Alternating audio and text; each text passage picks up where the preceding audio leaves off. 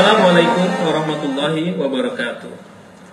Kita mengenal para ulama pembawa agama Islam ke Nusantara ini yang kita kenal dengan Wali Songo. Mereka para ulama-ulama solih. Mereka adalah para ulama-ulama yang ahli ilmu.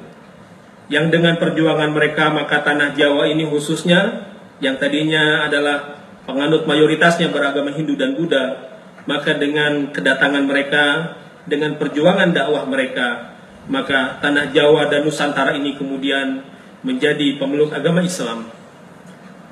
Banyak orang yang tidak mengetahui bahwa sesungguhnya para ulama tersebut yang kita kenal dengan Wali Songo, yang terkenal terdiri daripada sembilan ulama-ulama besar tersebut, ulama-ulama memiliki karomah tersebut, sesungguhnya adalah para pengamal toriko. Mereka tidak hanya orang-orang yang menguasai keilmuan secara fikih semata, menguasai dasar-dasar hukum syariah saja. Tapi justru mereka adalah orang-orang yang juga memahami pemahaman paham pemahaman ketasawufan.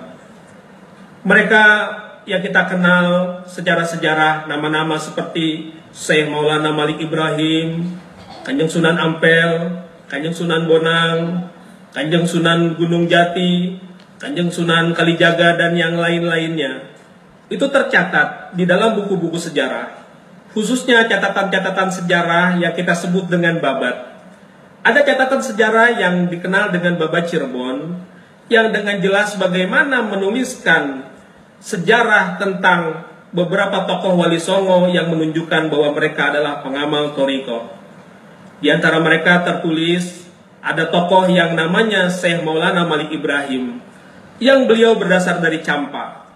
Di dalam babat Cirebon tersebut dikisahkan bagaimana pencarian e, perjalanan spiritual dari Raden Walang Sungsang atau Pangeran Cakrabuana Prabu Siliwangi dengan adiknya Raden e, Nyimas Rara Santang yang mereka kemudian belajar kepada para tokoh-tokoh Nusantara termasuk akhirnya perjalanan mereka sampai ke negeri Campa.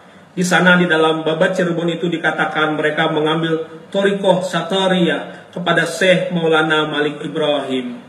Maka sudah jelas, Syekh Maulana Malik Ibrahim ini adalah termasuk di antara para sesepuhnya Wali Songo. Beliau adalah pamannya Kanjeng Sunan Ampel. Maka kalau Syekh Maulana Malik Ibrahim pengamal Toriko, insya Allah Kanjeng Sunan Ampel juga sama-sama pengamal Toriko Satoria. Kanjeng Sunan Ampel adalah guru-gurunya para Wali Songo. Di antara murid beliau adalah Kanjeng Sunan Gunung, Kanjeng Sunan Giri. Putra beliau Kanjeng Sunan Bonang, Kanjeng Sunan Derajat. Maka kalau ayahanda dan guru-guru mereka pengamal Toriko Satoria, insya Allah murid-murid juga pengamal Toriko Satoria. Murid Kanjeng Sunan Bonang adalah Kanjeng Sunan Kalijaga. Maka insya Allah Kanjeng Sunan Kalijaga pun pengamal Toriko. Nah inilah beberapa bukti catatan sejarah yang menunjukkan bahwa para wali songo pun adalah para pengamal toriko. Wassalamualaikum warahmatullahi wabarakatuh.